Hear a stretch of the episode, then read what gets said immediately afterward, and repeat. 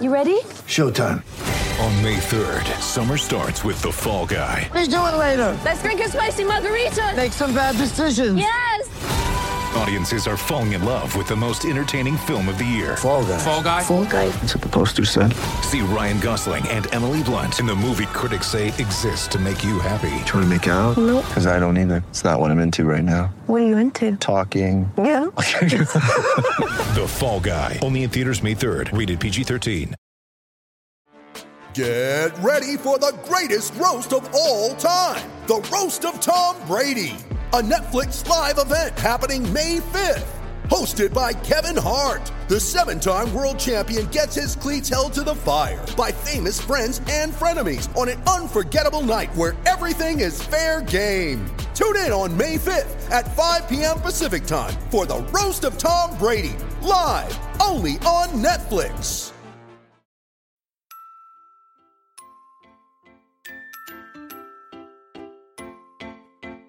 Uh huh. I just feel like I've been around the block, ripping up fantasy stock, working around the clock. Look at the view from the top. Mm, Researching rookies a lot? No, I just be listening to pods. Yeah, one in particular. I'm just a messenger. Let me just pass on the rock. Uh, Browning, brunning, pruning, pronouncing ain't what he's doing. What he's doing is not losing, but infusing you with new things. And there's Dennis the Bennett. Yeah. The man is a menace, yeah. Building a dynasty, some of the finest things. Promise you, you won't regret it. Mm. Slice a fox, cultured in pop. Give him his props. Here is a thought, here is a box, and you cannot compare them at all. So don't even try. Careful with the news, but when you use a take, I take up Tony Fire. I mean dire, because anyone else is a huge mistake. Whoa, fantasy round table, fantasy, fantasy round table, yeah. Fantasy round table, come take a look at the crown, baby. Hey, fantasy round table, fantasy, fantasy round table, Woo. fantasy round table, come take a look at the crown, baby. Go. Hello and welcome to another episode of the Fantasy Football Roundtable podcast. It is Monday, the day after Christmas. We had to wait a little bit of time, but Broncos fans got a present this morning, which we will get to a little bit later. They certainly didn't get a present uh, if, like me, they finally got to watch a football game yesterday and had to watch that Travis Shamockery. But we still have one game left in what has been a wild week 16 as teams jockey for playoff positions. If you're still alive in your fantasy semifinal, we wish you good luck and we will uh, take a look at what may have transpired. But, Dennis, how was Christmas weekend for you? It, it was cold, filled with family. It was a uh, you know, overall good time. Um, I did not get to watch as much football as I wanted, but I mean, it was Christmas Eve and Christmas Day, and you know, I got to be honest, I like sleeping indoors, and so I thought if uh, you know, sacrificing a little bit of football to keep the wife happy was uh, was a good way to go. Well, I was at work for yeah, 14 or 15, I, I lost count, hours on Christmas Eve. So I didn't see any uh, of those games. I did finally make it home on Christmas Day, you know, to be able to um, to see the Broncos, um, which happened. But The then I, team. yeah, as you said, you know, I got to, I also made it home in time to watch the night game, which was also an interesting game. Uh, I will let you know how my wife helped with that when we get to that in a minute. But a game I did see also before Christmas, way back on Thursday night, was the Jacksonville Jaguars at the New York Jets. If you guys remember, we did the full Week 16 preview on Thursday afternoon. So we're going to recap all of the action that we've seen so far. It was a game that had big playoff implications for both teams, but apparently only the Jaguars offense was aware of that. They managed to get the win 19 to 3 over the Jets. Dennis, there was a lot of talk yesterday that the Jaguars are peaking at the right time and could be a dangerous team for anyone to face in the playoffs. How do you feel about that? I don't think they have a super high ceiling this year. I, I think they're a little, they're a year early. Um, Travis Etienne's playing well. Uh, uh, Trevor Lawrence is playing well. You know, Etienne's had a, a nice last couple of weeks.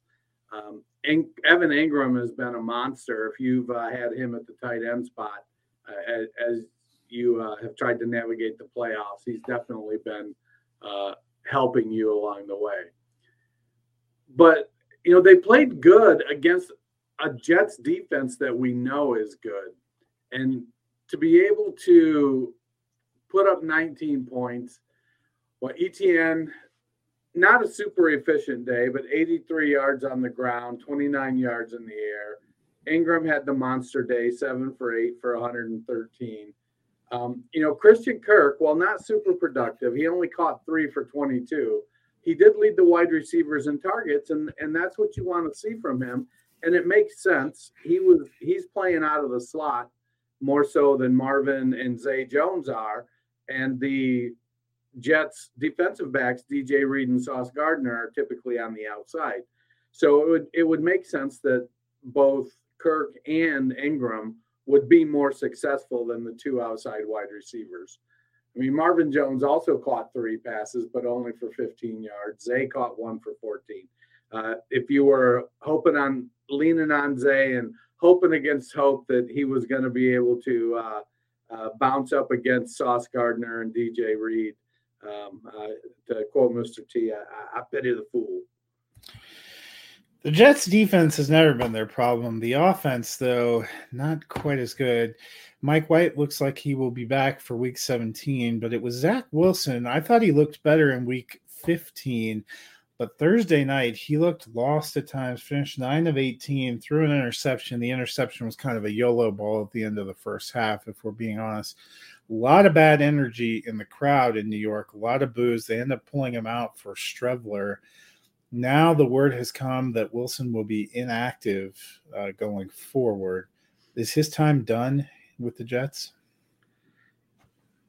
I think so. Um, you know, he, he's only his second year into his contract, so there's two years left. Um, it is a rookie contract, so it, it isn't um, it, it isn't quite the albatross that a quarterback contract could be. Uh, it, it's it's he you know the Jets are certainly not in the same situation with Wilson that the Broncos are with Wilson. Um, but not a good year to be named Wilson and being a starting quarterback. You know, I do think he's done as a Jet, but you know he's battled injuries. the The team hasn't been great, and it's it's just you know, I think he needs a fresh start. And that's going to be somewhere else. You know, the question comes now is it a um, Tua Tagovailoa type of uh, return? You know, Tua struggled for a couple years in Miami. Um, Brian Flores, by all accounts, did not seem to be uh, like that Tua was his guy. And that didn't work out and Flores is gone. But uh, getting a coach that said, "Hey, here I know what you can do. Here are the things I believe you can do," and building an offense around that. It, it's you know I think the opportunity is going to be somewhere between Tua with McDaniel and Josh Rosen. So somewhere along that spectrum, he's going to get another opportunity. Uh, I don't know what the trade value is for him. Is somebody going to give up a conditional sixth round pick or something to to make sure they don't have to go, you know, spend a waiver claim or they don't have to battle against other teams trying to sign him as a free agent? I, I don't know if if that's necessarily the case.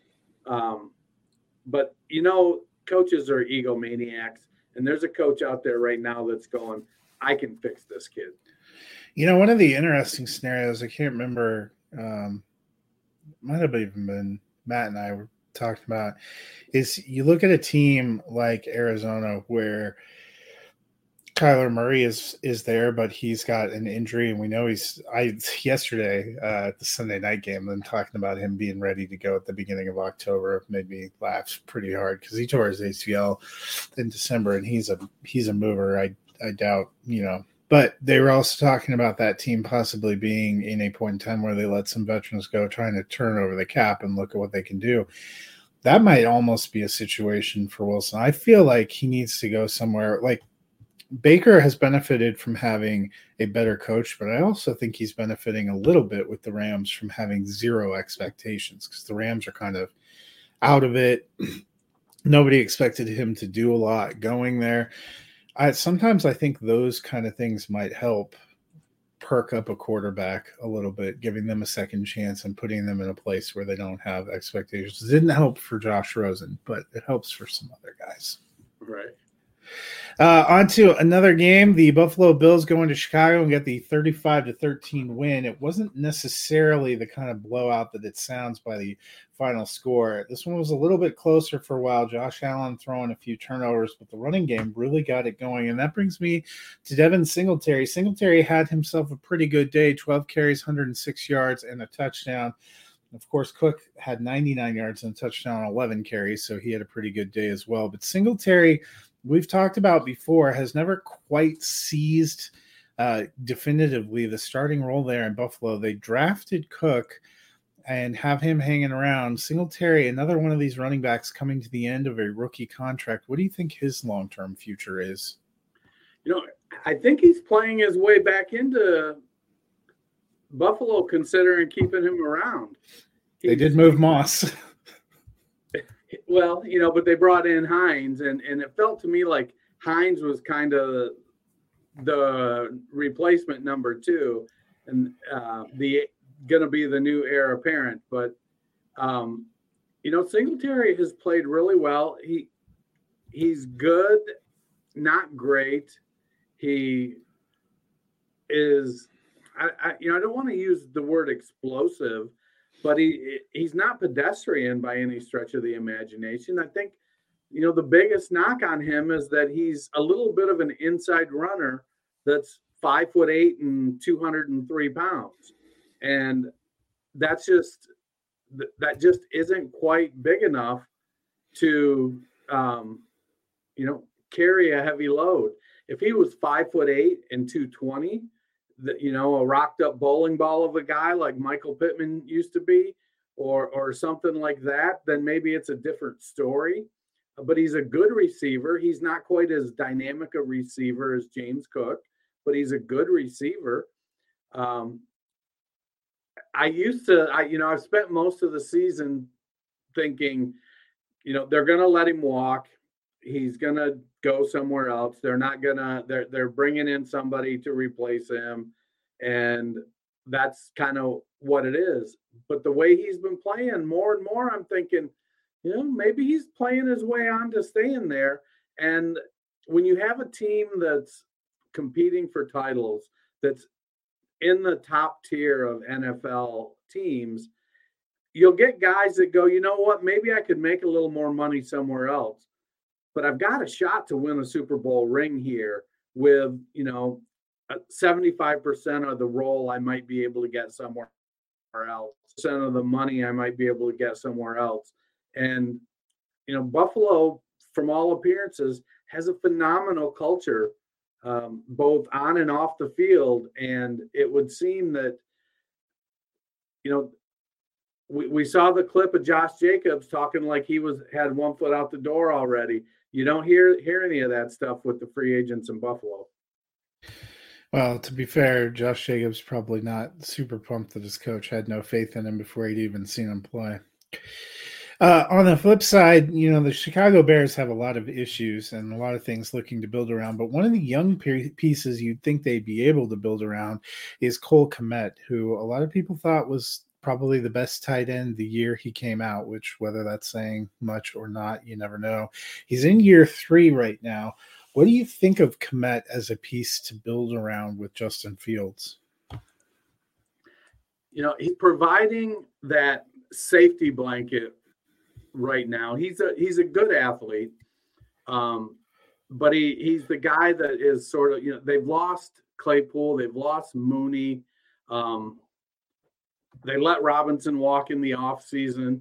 And it seems like, you know, they're the lowest volume passing team in the league.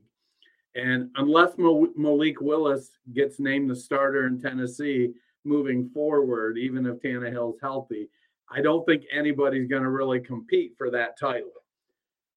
That being said, um, he's very touchdown dependent. He may he's a four or five catch guy, four, five, six target guy per game. So he's you know 20 to 40 yards. He isn't he, he hasn't shown any real run after the catch explosiveness. Um, he's he's a guy that's in that monstrous second tier of tight ends that on any given week he could be tight end 24 he could be tight end 9 and it all comes down to it does he get in the end zone? I, i'm reticent to buy into him and start to go make him a guy i want to seek out this offseason because they're going to get mooney back next year they're going to get chase claypool back. They're getting better overall as an offense and they're going to add some more weapons. And you've still got Justin Fields who is going to run the ball a significant amount. Uh, Montgomery is a free agent, but they've got Khalil Her- Herbert, whom we've seen be a very explosive back. They've got Trestan Ebner, who they like. So they'll probably bring in a veteran as well.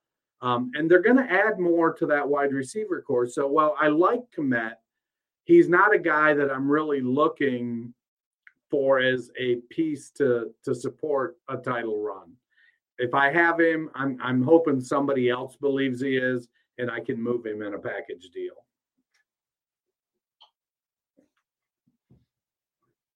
You're muted. I agree. I, it'll be interesting to see what else uh, the Chicago Bears do to add this season. Hello back, Timmy. Uh, on to the next game. The Cleveland Browns hosted the New Orleans Saints, and Saints got the 17 to 10 win. I actually picked that as my upset special for the week. Uh, so I'm glad that panned out for me, even though the Saints apparently had no wide receivers. But in addition to having no wide receivers, they have a healthy Jameis Winston who they have just decided not to put back and play. I think there's been a lot of questions about Winston this offseason. Do you think he stays in New Orleans? Do you think he goes anywhere or has any kind of value? You know what does what does he feel? I, I don't think he stays if Dennis Allen is the head coach because I think he's like, you know, I've watched the NFL for my entire life, and I look back over the course of history, and the general rule is you don't lose your starting job to an injury. And Dennis Allen was like, mm, "F that! I'm going to play the the Red Rocket, the Red Rifle," and uh, and so there's. I'm sure he's not happy with that. I'm sure he thinks that he still can play and has a lot to offer. Um, so I think he's going to go somewhere where he has a shot to compete and and earn the starting job you know, there's several teams outside of New Orleans that are going to be looking for a starting quarterback. Um, Houston, potentially Las Vegas, potentially the Buccaneers, Indianapolis, Atlanta, Washington. Um, so there's there's going to be opportunities for veterans to go in and compete. Uh, you know, we talk about the rookie class coming in and there really is only two or three at the top of the the draft class that that I think are going to get shots to start right out of the gate. Um, and then the guys that are out of the 2022 rookie class, I don't know. You know, Ridder played better this week, but I don't know what kind of shot he's going to get next year. We haven't seen anything from Corral because of an injury. Um, Bailey Zappe is behind Mac Jones.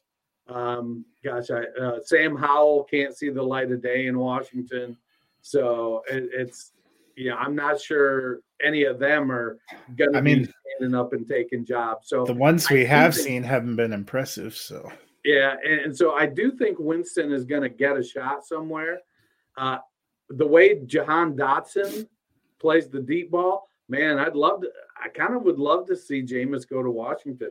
They've got Robinson and Gibson. They've got Dotson, McLaurin. So there were a lot of people that were interested in seeing him go to Washington before he went back to New Orleans. I just don't know if if Ron Rivera wants that kind of a player, but I guess we don't know what Ron Rivera wants. He doesn't know what he wants.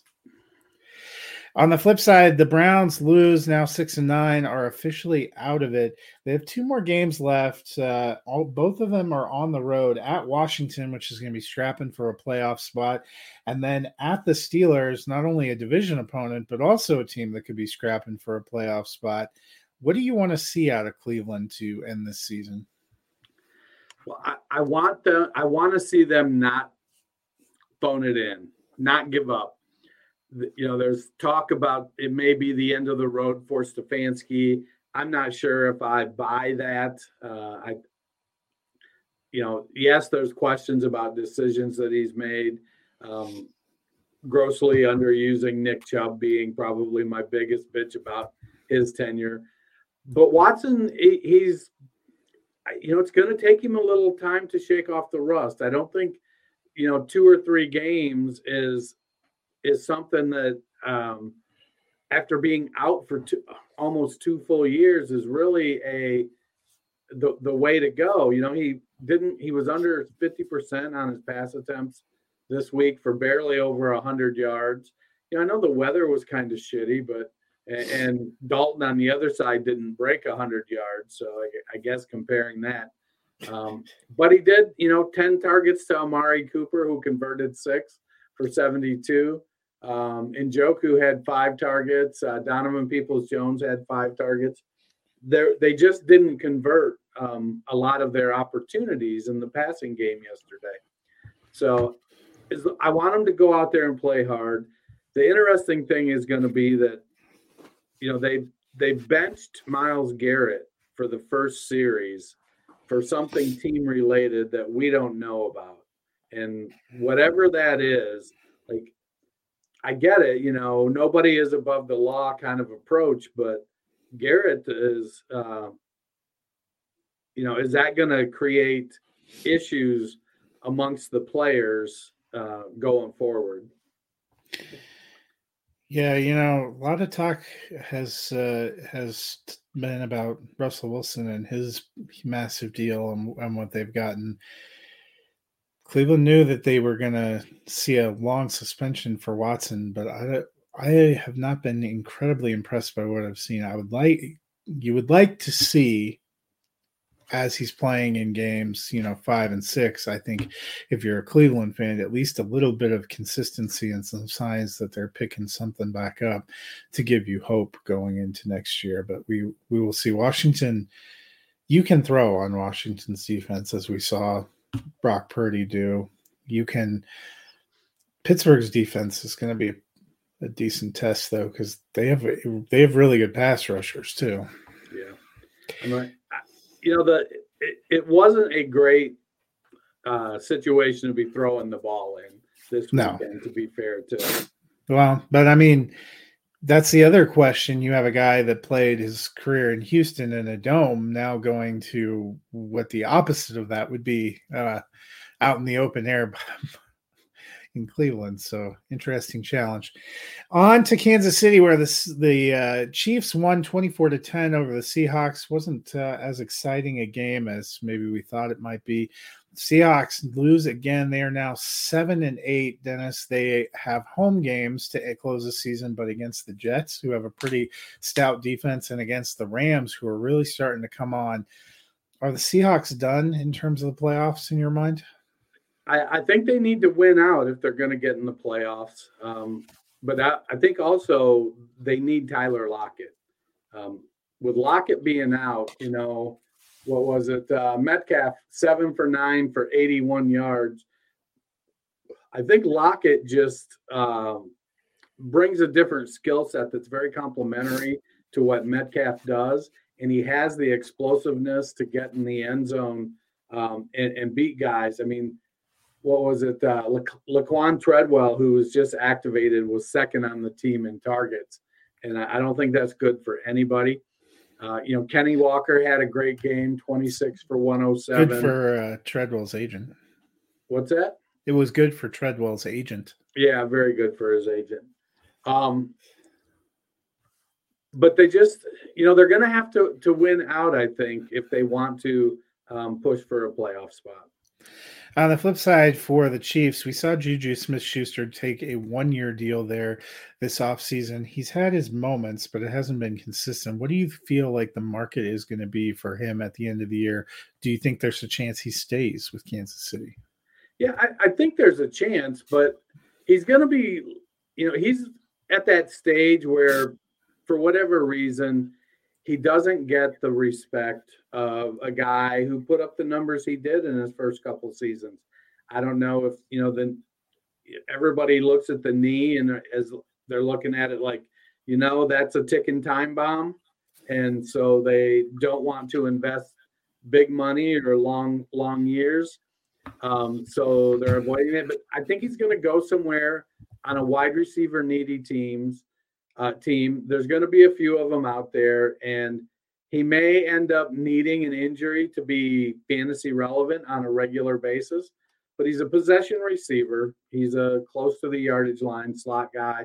Um, you know, he, he doesn't quite have the quicks of somebody like uh, Hunter Renfrow or something, but he's not an outside receiver, even though he has decent size. I think that trying to um, wherever he goes, trying to figure him out is going to be like playing whack a mole. I, I think we've seen it this year. He's going to have some games where he just puts up great numbers, and other games where he just disappears. And I think that's the that's the the rest of his career in a season right now. On to one of the better games of the day where the New York Giants traveled to play the Vikings and came up just short in a 27 24 loss.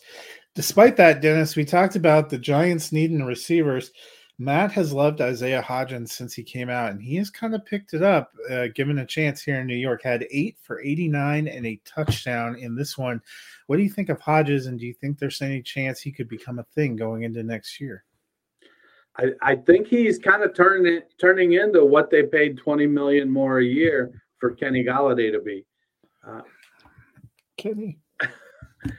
so but he's under contract through next season and it's really affordable and if he keeps playing like he is i think they're gonna they'll extend him next year. Um, he looked to me he's a he and adam Thielen, where he comes on and just keeps getting better. He started off you know as a practice squad guy and special teams and worked his way up and now he's got an opportunity. And he's just going to keep getting better. Would that surprise me a bit? Not at all. And he's on a team right now that needs wide receiver help. They need wide receivers that they can count on game after game, season after season. And so, what he's been putting on tape this year, I think he's going to get that uh, going forward. Now, if they start bringing in a bunch of high profile free agents and whatnot, um, all bets are off there but I think he's going to get an opportunity to to be the wide receiver too at worst uh, in New York.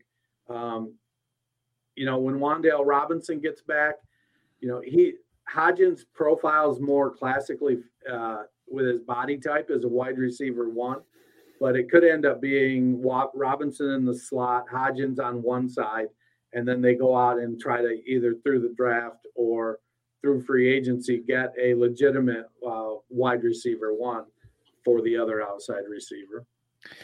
On the flip side, the Vikings got the win, and they, they're a 12 win team, so we don't want to discount them. But they have struggled all season defending the pass.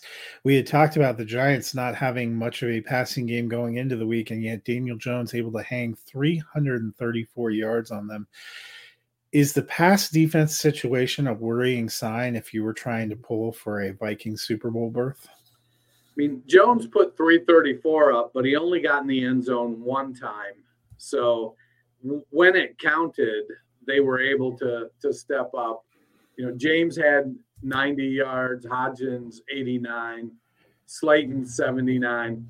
So he only completed passes to five different people. Um, so it wasn't like he was throwing the, even though he threw 42 passes, he wasn't just peppering everybody with targets.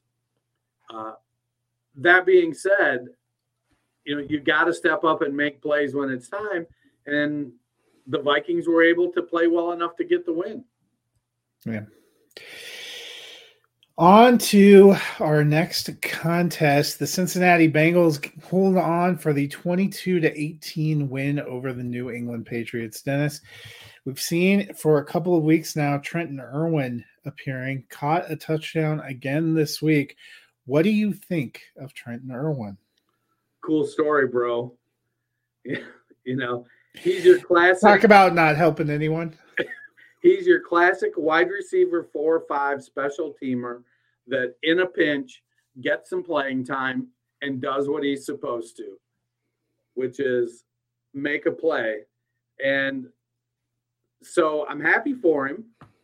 Um, I don't think he's going to make my top 300 when it comes to putting together a draft board, uh, unless they decide they're going to ship off Tyler Boyd and, and not draft anybody else. Then maybe you go, okay, I mean, he's got good size. I think he's like 6'2, 207. He, he, he's a, a good sized guy, but he's your classic wide receiver. He's Noah Brown.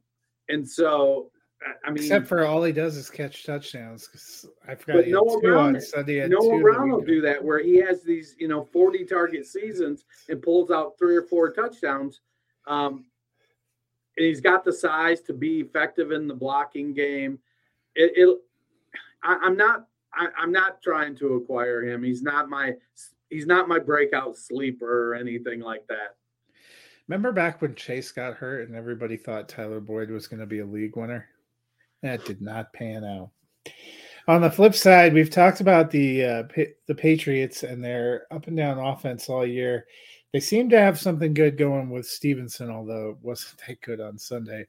Football fans, the first Sunday of the NFL season is here, and DraftKings Sportsbook, an official sports betting partner of the NFL, is giving new customers a can't miss offer to celebrate the return of the NFL season. Right now, new customers can bet just $5 and get $200 in free bets instantly.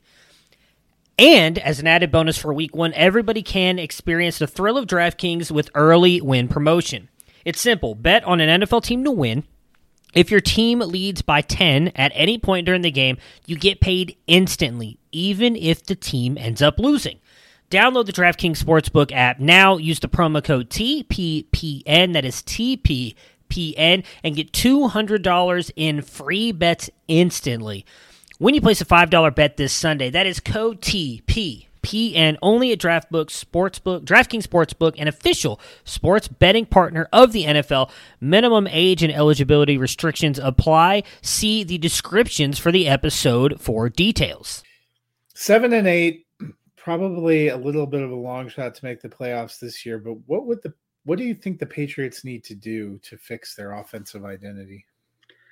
They need a wide receiver that can be counted on. They need a a Stefon Diggs, a Davante Adams, they need to go to. Uh, Jakobi Meyers is a fantastic wide receiver too, who can have a wide receiver one day. Kendrick Bourne, for whatever reason, has always been a wide receiver three, four kind of guy. He put up six for a hundred and a touchdown yesterday, and he'll come out of nowhere with games like that. But they need they need a Tee Higgins. They need somebody that is going to be that legitimate alpha that Mac knows he can count on. And then they can kind of, you know, because they've got uh, Hunter Henry at tight end, who's pretty good. They've got Stevenson. Um, they've got Jakobi Meyers. They ever use Hunter Henry and Jonnu Smith? I, my God.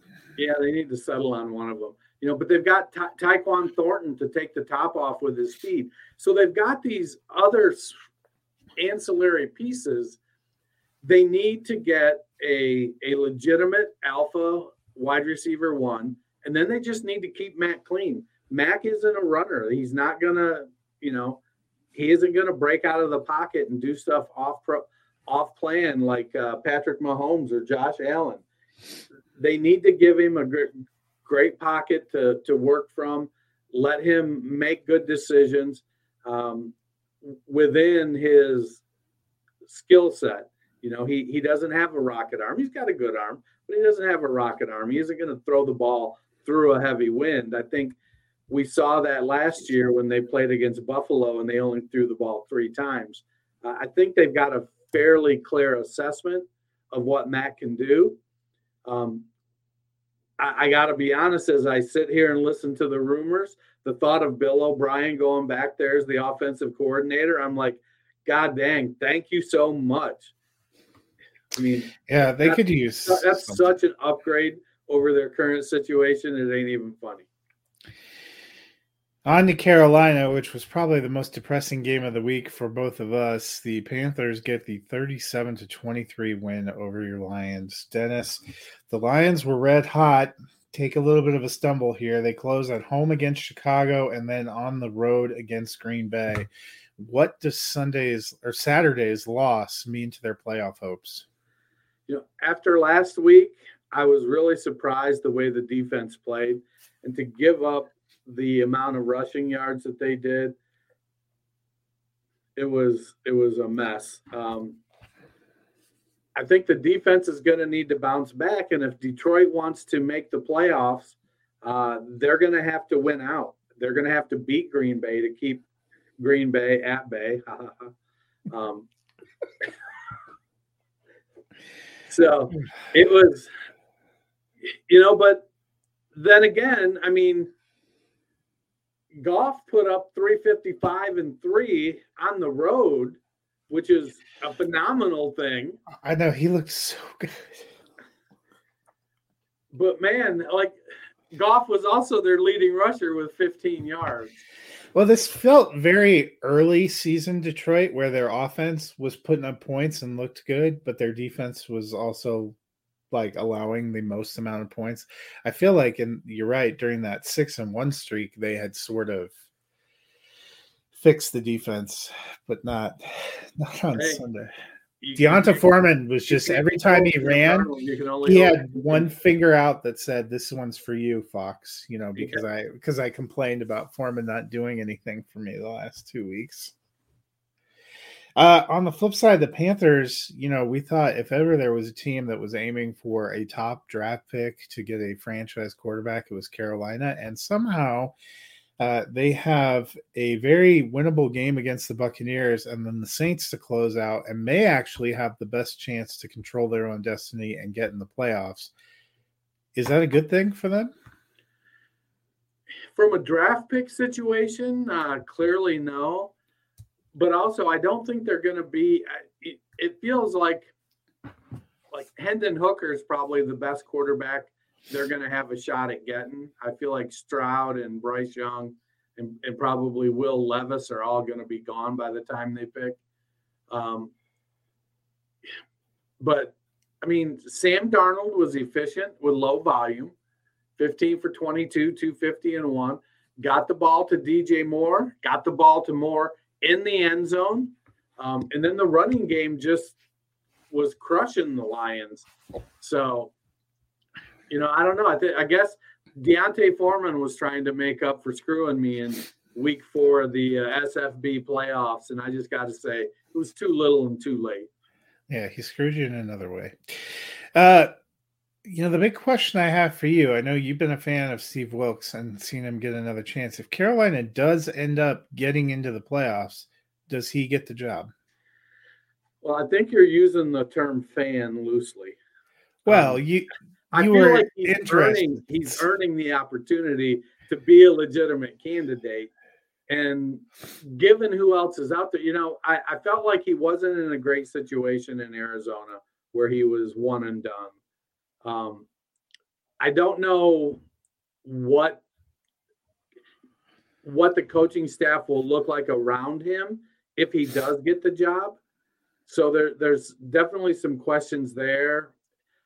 I think he's going to be right now is the way they're playing. He's as good a candidate as anybody else out there. Um, if they do want to bottom out for that franchise quarterback, though, Nathaniel Hackett is available. it's a uh, you know, I just I, I like to see guys who do the right thing and are able to motivate their players in just complete shit situations. I think those guys deserve a shot that. So whether it's somewhere else or whether it's in Carolina, I think Steve Wilks is putting a lot of good stuff out there. On to Baltimore, where the Ravens still didn't have Lamar Jackson, but they did manage to get the 17 to 9 win over the Falcons. Dennis Desmond Ridder in his second start got over 100 yards. He got to 218 on 22 of 33, but the team did not score any touchdowns and falls short once again. What do you think of Ridder so far as a starter? I mean, from where he was last week to what he did this week, phenomenal improvement. I mean, he played a lot better. Um, he's doing he, he mission number one: get the ball to Drake London. Nine targets, seven catches. Uh, I'd love to see him have Pitts out there too. It seems like uh, you know what his second receiver was Olamide Zaccheaus with seven targets, and he caught four of them, only for 18 yards. But um, he did catch four. He had what was it, five targets with three catches to the tight ends combined. Um, I feel like it'll be more volume to Kyle Pitts when he gets back than what these other tight ends are getting. But with 33 pass attempts, he completed two thirds of his passes, broke 200 yards. While he didn't get in the end zone, um,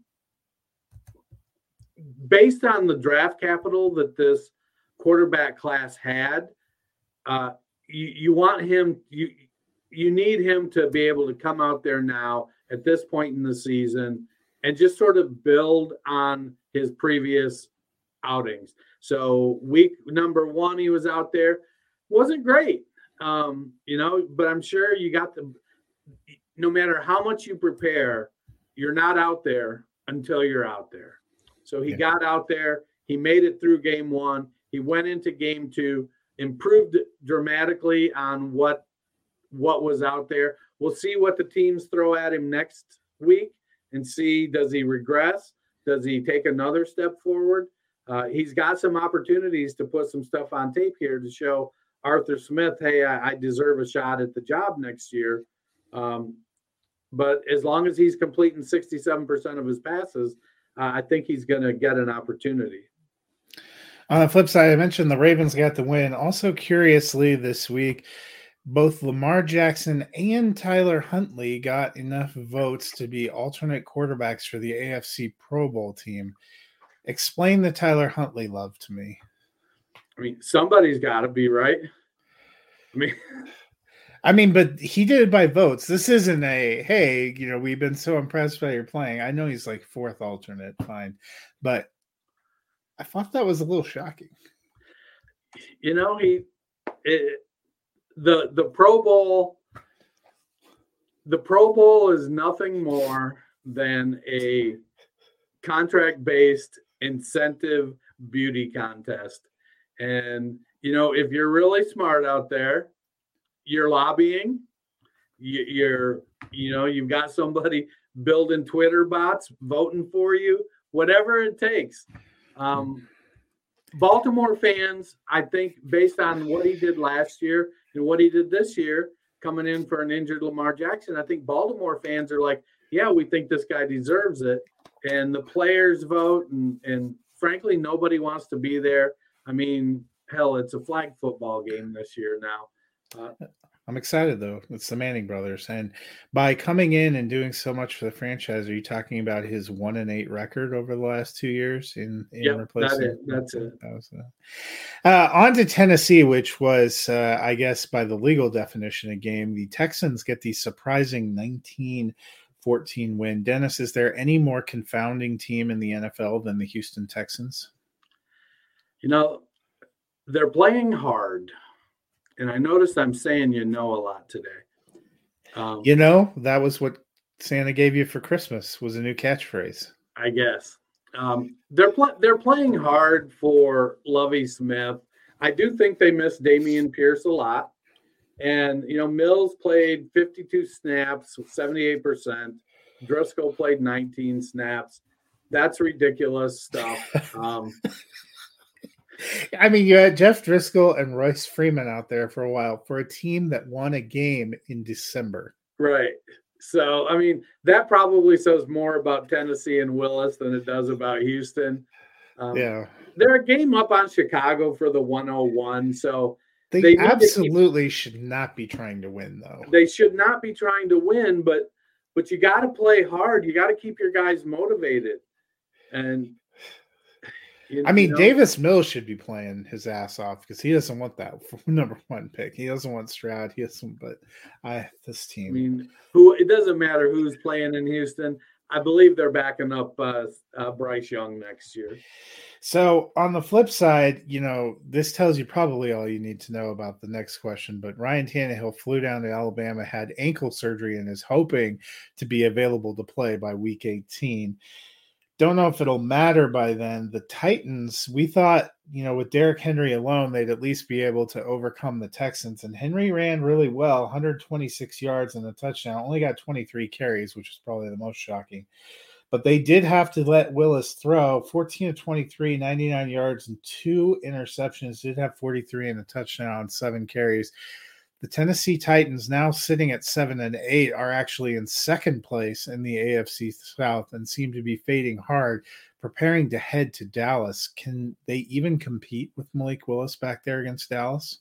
I don't think so. I mean, not this year. They may stumble into another win. We, we saw Dallas overlook Houston. Um, and after this barn burner they had against the Eagles this week, uh, and it, it, it wouldn't surprise me if if they uh, overlooked Tennessee and had the same kind of stumble they did against Houston. But uh, yeah, Tennessee, it's I I, I think uh, somebody is taking the pencil writing on the wall and is starting to uh, overwrite it with ink. Yeah, and you definitely have to get the sense now that that Jon Robinson firing was because they knew they were about to teeter off a cliff. On to San Francisco, where the 49ers got the 37 to 20 win over the Commanders to keep putting pressure on the Vikings for the number two seed. But for Washington, the dream is slowly fading. They're still currently the seven seed, but they're barely hanging on. Taylor Heinicke, who came in on the hot seat, 13 of 18, 166 yards, two TDs, and an INT, got the hook for Car- for Carson Wentz, who went 12 of 16, 123 yards, and a touchdown. They said they're going to make a decision by midweek, or Ron Rivera did. Would you go back to Carson Wentz, or would you stick with Heinicke? I mean, does it matter? Aren't they the same guy? I mean, Carson Heinicke, Taylor Wentz. it, you know they're they're both prone to interceptions and getting injured while running. Um, it's they they both can make poor decisions and they they just I don't know it. There's weapons there. They just need a good. Honestly, I'd probably rather have Bailey Zappe at quarterback in in Washington. Why not give Howell a shot if you're I know, right? if you're going there? Why? You know, it's just does it. I, I don't know that it matters if they stick with Wentz or if they stick with Heinicke or if they take they look at what's going on in Houston and they're Or like, if they sit "Hey, back and have a down there. Heineken. let's go with two quarterback system. Oh my god. Oh my god. I actually I almost would pay to see that. I all I know is they're playing Cleveland this week. They should be giving the running backs the ball and see because that worked out. I mean, they didn't even have any professional receivers on the Saints team really during that game, and they still managed to get the win because they just pounded it with Hill and Kamara. I would think Robinson and Antonio Gibson could get it done. You'd think. On the flip side, are the 49ers perhaps the most dangerous team in the NFL right now? They could be. I mean, that defense is so good. And we we've seen teams hide mediocre quarterbacks and win Super Bowls. We saw Tampa do it, we saw Baltimore do it. And I'm not putting uh the San Francisco defense up there with the Ravens or the Buccaneers from that that era, but that defense is really really good and Purdy has a stable of weapons. He clearly knows how to get the ball to George Kittle, um, and Kittle knows what to do with it. Brandon Aiyuk, Yeah, where has that been all fantasy season, by the way? yeah, no kidding. Brandon, well, Purdy only has been starting a couple weeks, so that's where. But Brandon Aiyuk, another good game. Uh, Christian McCaffrey, solid game, got in the end zone. It's it's a situation where they're not asking him to do a ton. And honestly, it looks like for all, I guess, the slander he got as a college prospect coming into the pros, there's something to be said for starting in college for four years.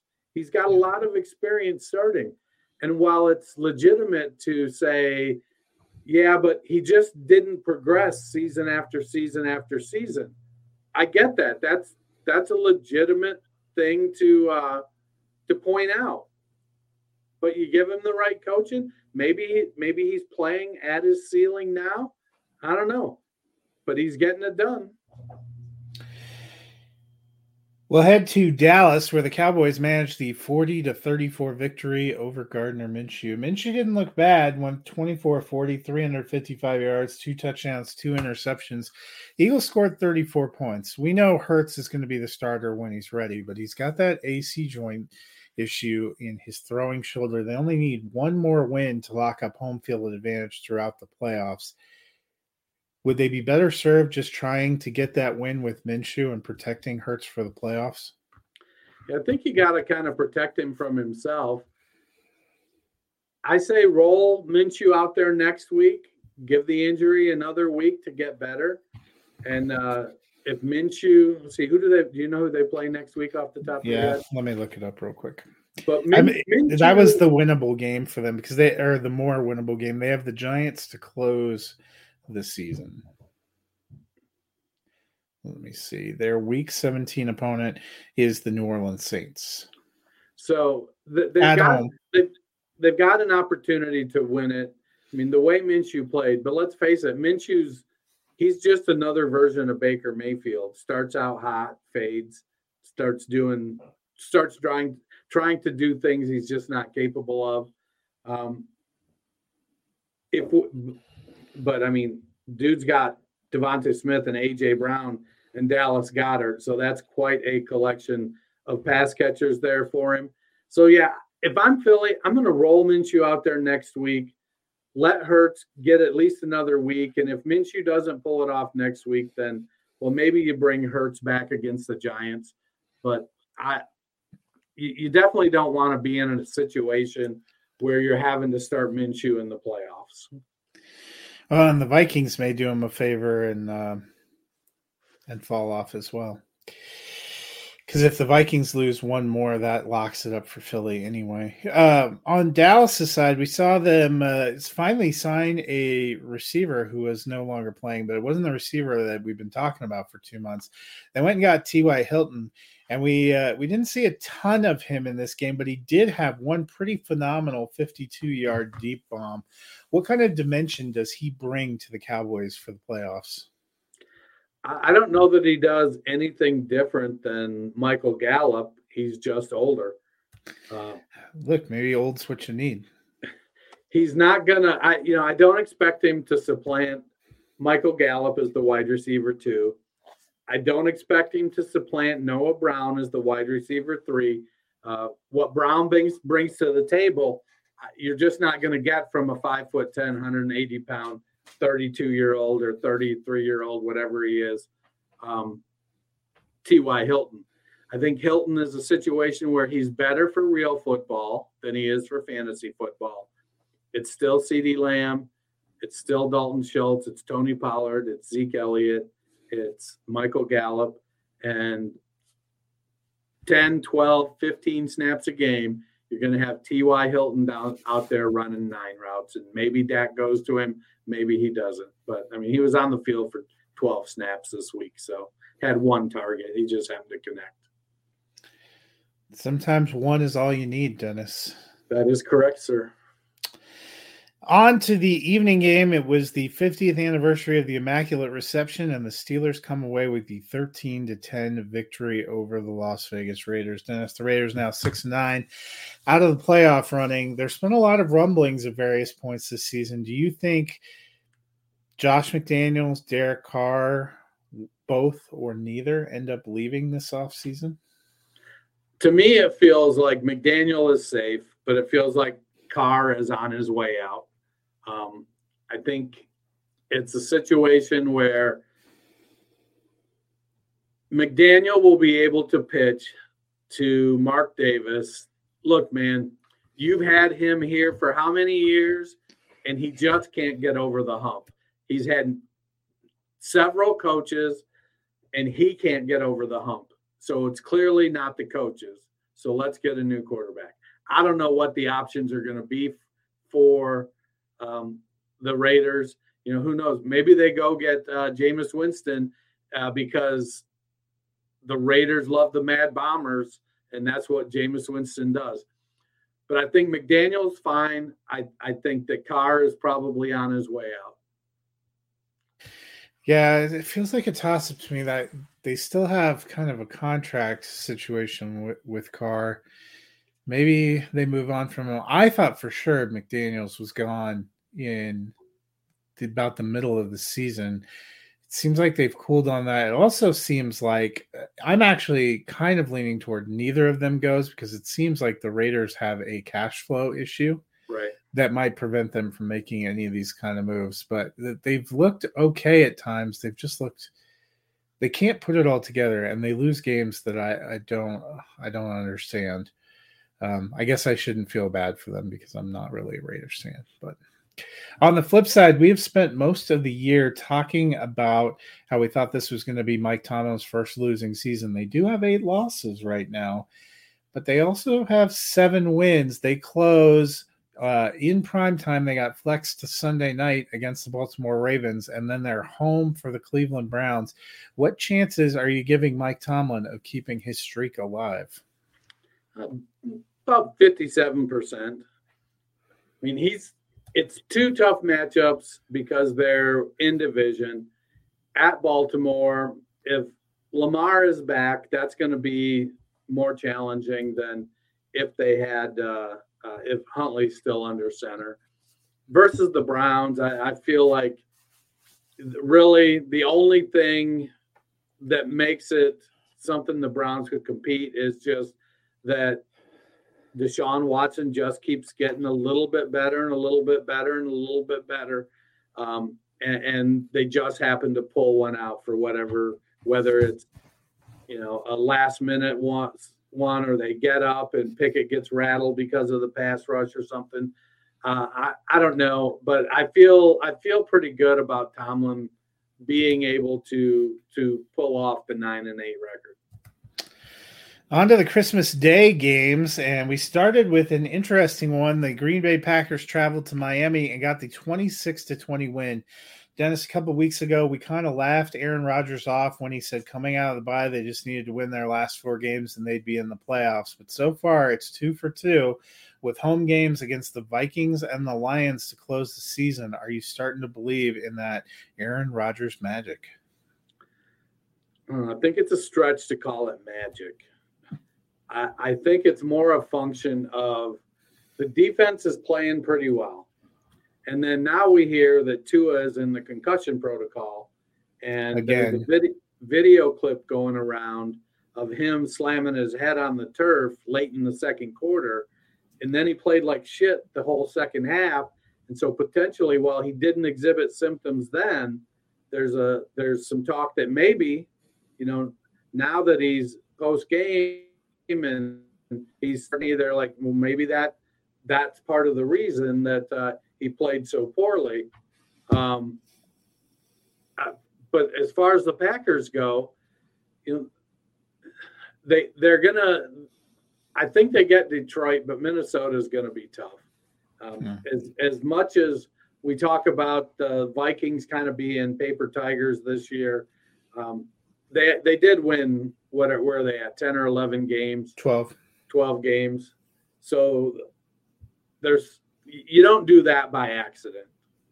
So they've got they've got good players, Hockenson and Jefferson, Dalvin Cook. The defense is played playing much better than last year. So uh, I think that'll be a challenge um, for Green Bay.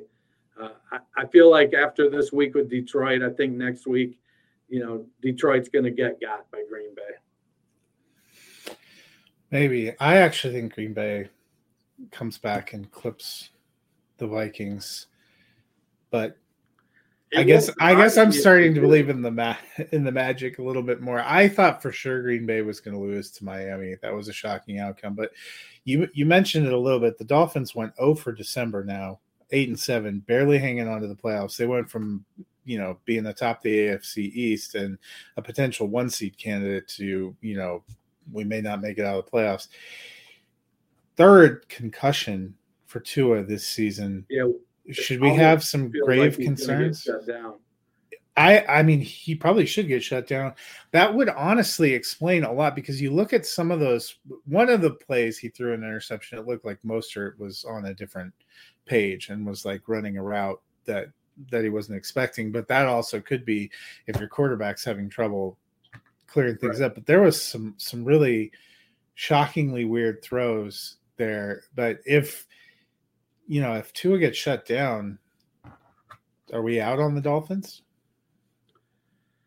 I mean, yeah, I don't. I mean, they've got Teddy. All Teddy's got to do is get it to Hill and Waddle. But they've Yeah. got at the Patriots, home for the Jets, teams that actually have defense. Teddy's Teddy's game managed it to to victories before, so Yeah, it'll be a challenge. It'll definitely be a challenge. Uh, the middle game of Christmas Day was not really a game. It's charitable to call it a. It was a con. It would be charitable to call it even a sporting contest. The Los Angeles Rams get the fifty-one to fourteen win over the Denver Broncos in a game that was both embarrassing for how the Broncos played on the field and how they conducted themselves off the field. We saw teammates fighting on the bench during the game. We saw Randy Gregory get into a fight with a Rams offensive lineman during the post-game press conference and get a suspension subsequently. And that was enough for the Walton Penner group to say Nathaniel Hackett, arrivederci. He got fired today, 4 and 11 in 15 games as the Broncos head coach. What does the team do now? Well, you know, the team looks like Edgar from Men in Black. Do you remember who Edgar was? It was the Vincent D'Onofrio Uh, yeah, character, ugly dude. where you know when he would walk and he's all clunky, and you know that's just how they're playing, and nothing seems to fit together. You know they've had they've come on a little bit lately with Jeudy and Sutton has had a decent game, and and Dulcich. There's there's a disconnect going on there, and whatever it is, I mean, Brett Rypien's getting ready to fight with the offensive linemen because they're not helping Russell Wilson up after they've let him get sacked. And I use the term let loosely. I mean, I recognize that the other team pays their players too, and they're probably uh, much better at that job than I am. But they're just not they're not rallying around Russ. And you, you see, you know, guys like Minshew who create this hysteria, and Russ is like on the complete opposite end of that. And, and I don't, I don't know that I get it. You know, is he flying on a private jet to the games? Is he, you know, not talking to? Are people not allowed to look at him at practice? You can't look him in the eye or something.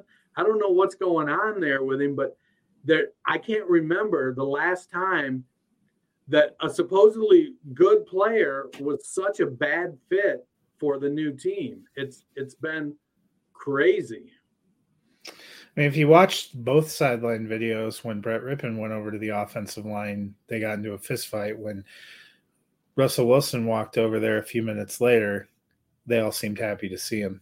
So I think that characterization is way off base and has been for most of the season. I think their coaching is dreadful. Um, I think the scheme has not been a very good fit for Wilson. He doesn't seem to be very comfortable back there. Denver has also led the league in injuries. There's something to be to be wondered about the training staff. We've had so many ACL injuries, so many games lost. Um, they have had each of the 11 opening day uh, starters or people who would have, yeah, each of the 11 opening day starters and even 12, if you go back to Tim Patrick, have all missed time uh, this season. Something's not right. I also, honestly, I was not surprised they fired Hackett. I was gravely surprised that uh, Greg Penner, who is the CEO, said he has every confidence in George Paton. Um, he's alone on an island there, as far as I'm concerned, with having confidence in Paton because Randy Gregory signing looks horrendous. Um, the trade value that they gave away for Wilson and then signing him right away to that massive deal those were not ownership group decisions. Those are your gm and the roster that he's put together doesn't work. He continuously seems to sink and invest money way out in front in positions that are not panning out. He's made a couple of decent you know pat Surtain has been a great player for them but he should have drafted justin fields. I don't know what what the hell he was thinking and so there's a lot of you know the Minnesota Vikings have been demonstrably better record wise since he left uh, and came to Denver. I'm not not enamored of this GM situation. I think Denver maybe has some more hard decisions to make. Be curious to see who they can attract as a coach. On the flip side, Baker Mayfield, 24 of 28, 230 yards, two touchdowns. Looked like he was having a lot of fun. He's a free agent at the end of this season do you think he takes kind of a deal with a team like the Rams where he can continue to learn and grow, or do you think somebody offers him enough that he tries to take another shot starting for a middle level team? You know, I, I think if he plays well these last two weeks, he's going to be in demand. And that being said, I don't think his ego would let him return to the Rams as the backup if he's got more than one team out there saying, "Hey, we want you to come and be our starter." Um, I recognize not a lot has went right in his four years in the NFL for him, um, and he's probably every bit as a polar, every bit as polarizing as a player as Russell Wilson is. Um, but I think he's he's going to be in demand there's going to be several teams out there looking for a quarterback. You know, I ran through them earlier: the Saints, the the uh, Texans, the Raiders, potentially Tampa Bay, potentially Indianapolis, Atlanta, Washington. There's going to be opportunities out there.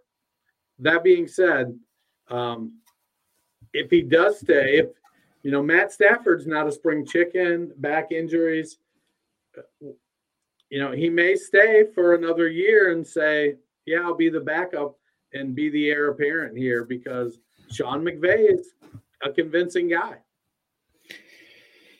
Yeah, it'll be interesting. I, I, like the the option of him there in Los Angeles, and he seems like he's doing well. Seems like he's having fun, but um, we'll have to see how it ends up. On to our final game, the Sunday Christmas night game. A lot was made of the excitement of Tom Brady playing his first Christmas Day game. And you know what? Uh, a lot of that excitement stayed in the pregame. This was not an exciting game to watch. In fact, it was 6 6 uh, through three quarters. Then we got a little bit of an offensive explosion there at the end. The Buccaneers managed to hold on for the 1916 overtime win. Dennis, this should have been somewhat of a layup for a loaded Tampa Bay team going against Trace McSorley making his first NFL start for a Cardinals team out of the running. But it was anything but an, a layup. In fact, I I don't know about you, but down the stretch, I actually thought Tampa Bay was going to lose this game. So does this win make you feel better or worse about the Buccaneers? You know, it's a confounding situation because there's a lot of things that Tom Brady can't do. But one thing Brady is is he's good at making decisions on the field and getting the ball where it needs to be and the interior of the offensive line. I know I harp on it week after week after week, and then they just lost their left tackle last night too. So that's not that offensive so grim. Line, that offensive line situation is not going to get better. Um, I don't, you know, it look it, it feels like it may be a one and done season for Todd Bowles too. Yeah, he is. Well, and Leftwich you know, who was arguably one of the hotter coordinators a couple of years ago, that the offenses look completely out of sync. They went from scoring 30 points a game Brady's first two years among the league best. They were second in the league in scoring last year, to their averaging less than 18 points a game coming into last night's game. I'm not sure their 19 point output is exactly going to light that scoring on fire. They look out of sync and they are loaded with players. I know offensive line, you know, obviously a weak spot. Brady looks like he gets frustrated and is having trouble making plays. They have looked better at the ends of some of these games when they've switched to the hurry up offense. I wonder, part of me wonders if they shouldn't just stay in a hurry up kind of offense and do some of these quick passing plays. Yeah, you would think. I mean, at some point, you'd think that Bowles and Leftwich would look at each other and go, hey, let's do what works. Spider Man pointing at each other across the courtyard. Uh, on the other side, there was a lot of talk last night about the future of Arizona. A lot to be determined still uh, about Cliff Kingsbury. We know Kyler Murray's injured and probably won't be available to start the season. There was a lot of discussion last night about whether the Cardinals should treat 2023 as a year where they try to turn over their salary cap issues, and that naturally leads to DeAndre Hopkins great player who hasn't had a lot of chances to compete deep in the playoffs. Thought he might have his fortunes change when he moved from the Texans to the Cardinals. Not getting any younger, but still capable of being an impact player. Is he somebody you think is going to want to try to move on this offseason? I don't know if want to try to move on is how I would characterize it. Um, but I do think that if a team like let's say the Giants, who need an alpha number one, come knocking at the door, and they're like, "Hey, we we could really use a guy like you in here with Daniel Jones and Saquon Barkley and and Isaiah Hodgins and, and Wan'Dale Robinson." Um, we we overperformed our first year. You can see just how good our coaching situation is. Uh, it's not like what you got going on out there, and we'll feed you the ball. I could see him being interested in in going somewhere that's a legitimate top tier contender for a title. I, I don't think Arizona is that close. No, and you know, I I sort of agreed with them last night. I think Arizona probably would be good, best served to look at making a coaching change, look at moving on. You know, you have a JJ Watt who he's only got a couple of years left. Do you try to shop him a Hopkins to a contender? Maybe you hold on to Marquise Brown because he's a younger player. You just did a new contract. You need you're going to want to have weapons for Kyler Murray, but maybe a James Conner, who's on a fairly cap friendly deal for for a decent running back. Got a couple of years left. Maybe some of the pieces on defense. I think Arizona is more than a year away from competing. I would be surprised if Kyler Murray is ready to go and looks like Kyler Murray before the end of before Thanksgiving, really, um, based on where he tore his ACL and what we've seen of those kind of ACL tears. Yep. Well, that'll do it for uh, this week. We went a little bit longer, but you know what? There was a lot of games to discuss. Tonight's game is a barn burner. The Chargers going in to battle the Colts with a win. The Chargers will lock up their playoff spot. And you know what, Dennis? I think they get it. Yeah, I I think so. And as long as I get 27 points from Austin Ekeler and Josh Palmer, I, I don't care how they do it. Hopefully, you'll just get the 27 points from Austin Ekeler, and you won't even have to sweat it out for Josh Palmer. He, he's hit that that number. Actually, need 26. He's hit that in seven of 14 games. Well, you know what? Let's make it lucky number eight. Uh, if you have some time while you're not exactly excited watching Nick Foles try to move the ball for the Indianapolis Colts without Jonathan Taylor, what could uh, Dennis? What can the people do during those free moments? You know, reach out to us, uh, ask us your fantasy football questions, then go give us a rate and review. Subscribe to the podcast, download, listen, mm, or don't, but subscribe, rate, review. We really appreciate it. It helps us out a lot. I believe uh, some combination of us will be back on Wednesday as we prepare for the big Thursday night football game, which I remember it being an important matchup, but it escapes me right now. Whatever it is, we will discuss it along with the outcome of tonight. And who knows, maybe by then, two or three more teams will have fired coaches because that's just the way this season is going. Until then, it's what? Oh yeah, it's, Thursday. wow. That's even worse for honestly for Malik Willis because there's no way he's getting it together to play against the Cowboys on a short weekend. It's in Dallas, I believe. Yeah, I know Tennessee. I mean, that might be his only spot of good luck, but oof. all right. Well, we'll look forward to trying to make that seem exciting. Until then, enjoy the rest of this holiday interlude week. Prepare for glory! your ready. I came out the womb, I ready. And he's hit the end zone for an unbelievable touchdown. I would be honored if you played football for this team. Throw it up above his head. They can't jump with me. God, Lee. Oh, they tackle him at the 40-yard line. Who can make a play? I can. Who can make a play? I can.